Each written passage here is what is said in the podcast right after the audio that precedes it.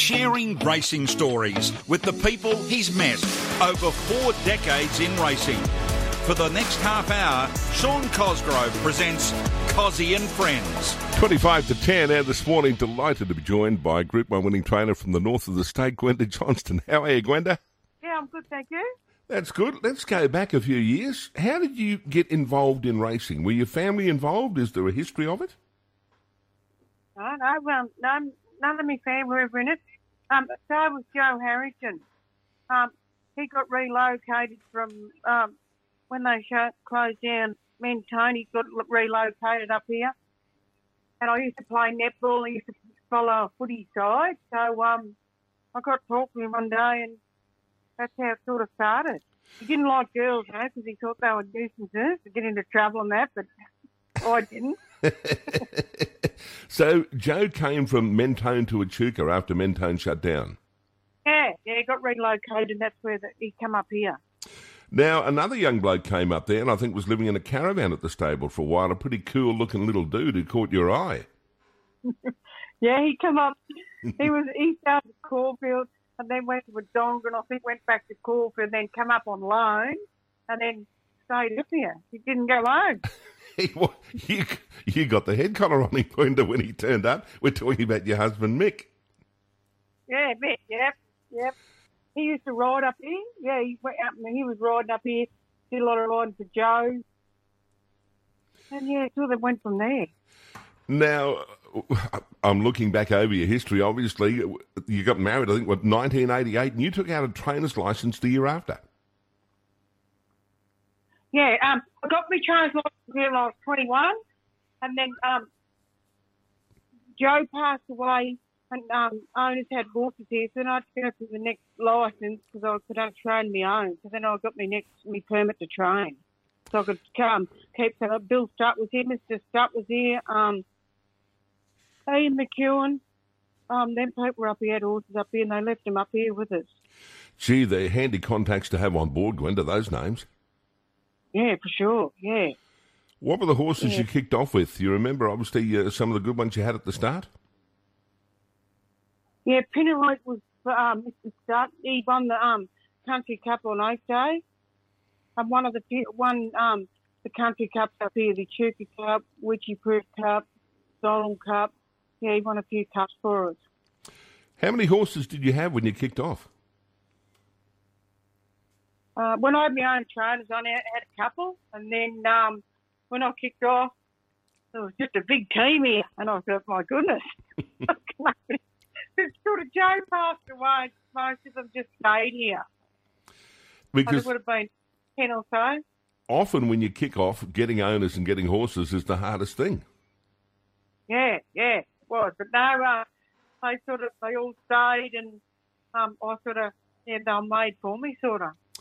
Now, when Mick arrived, your husband, of course, he was only an apprentice. Uh, how light was he in those days? Because you had to ride pretty light then.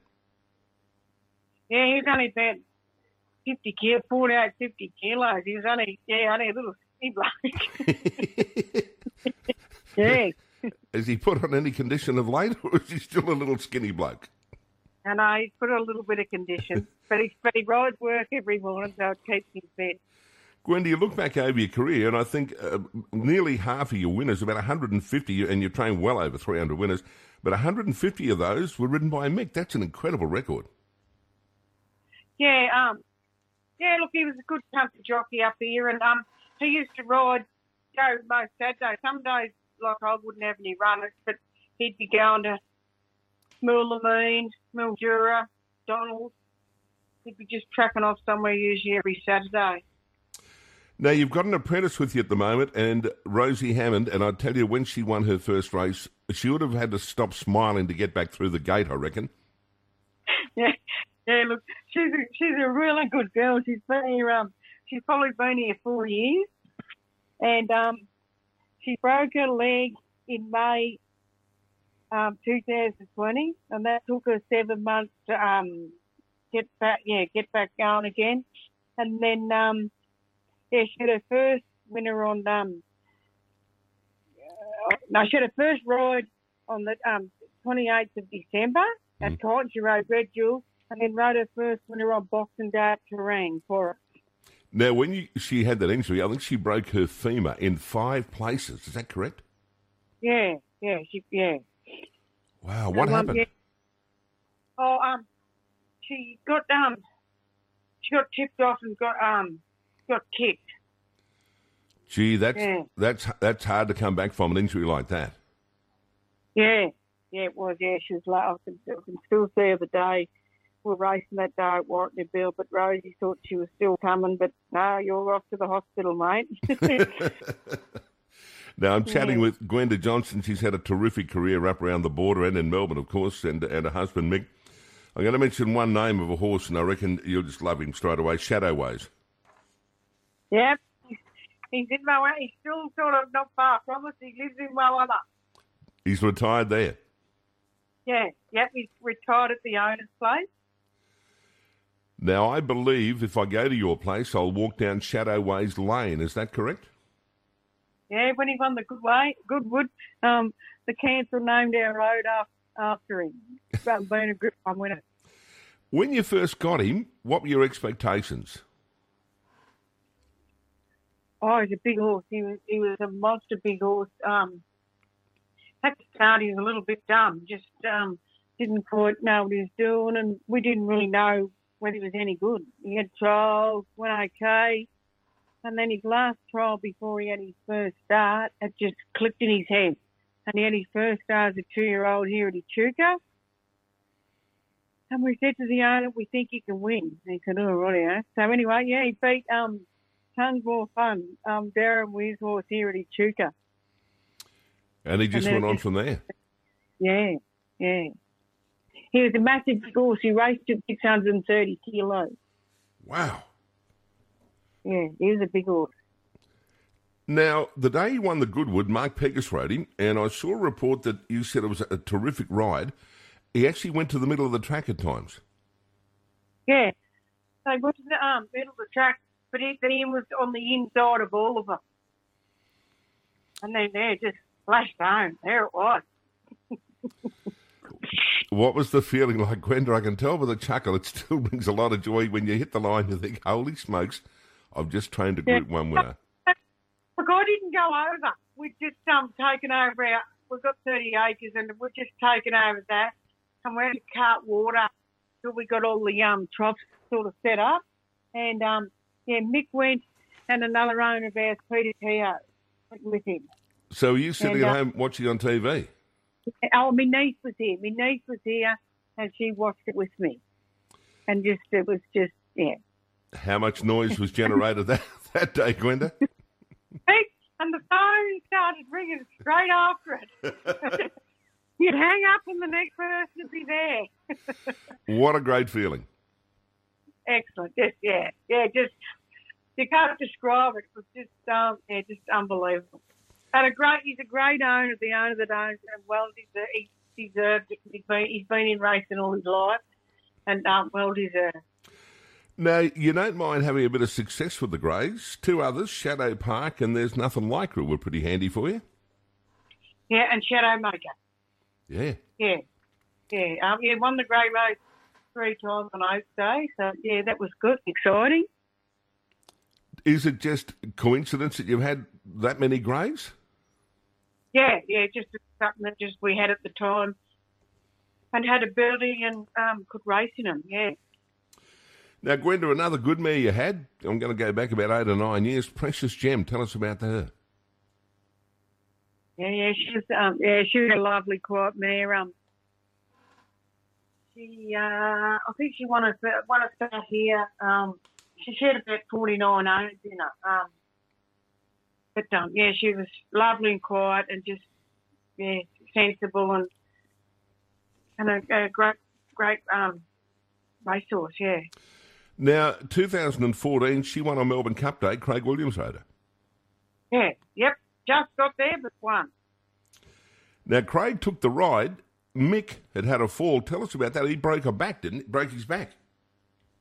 Yeah, um, we, uh, yeah, um, he, he hurt his back and then he um, was on one and fell off just as he got on the track and um, yeah, broke his back in a couple of different places, and yeah, just sort of yeah, hit his back a little bit, but we kept rattling on and kept going, and yeah.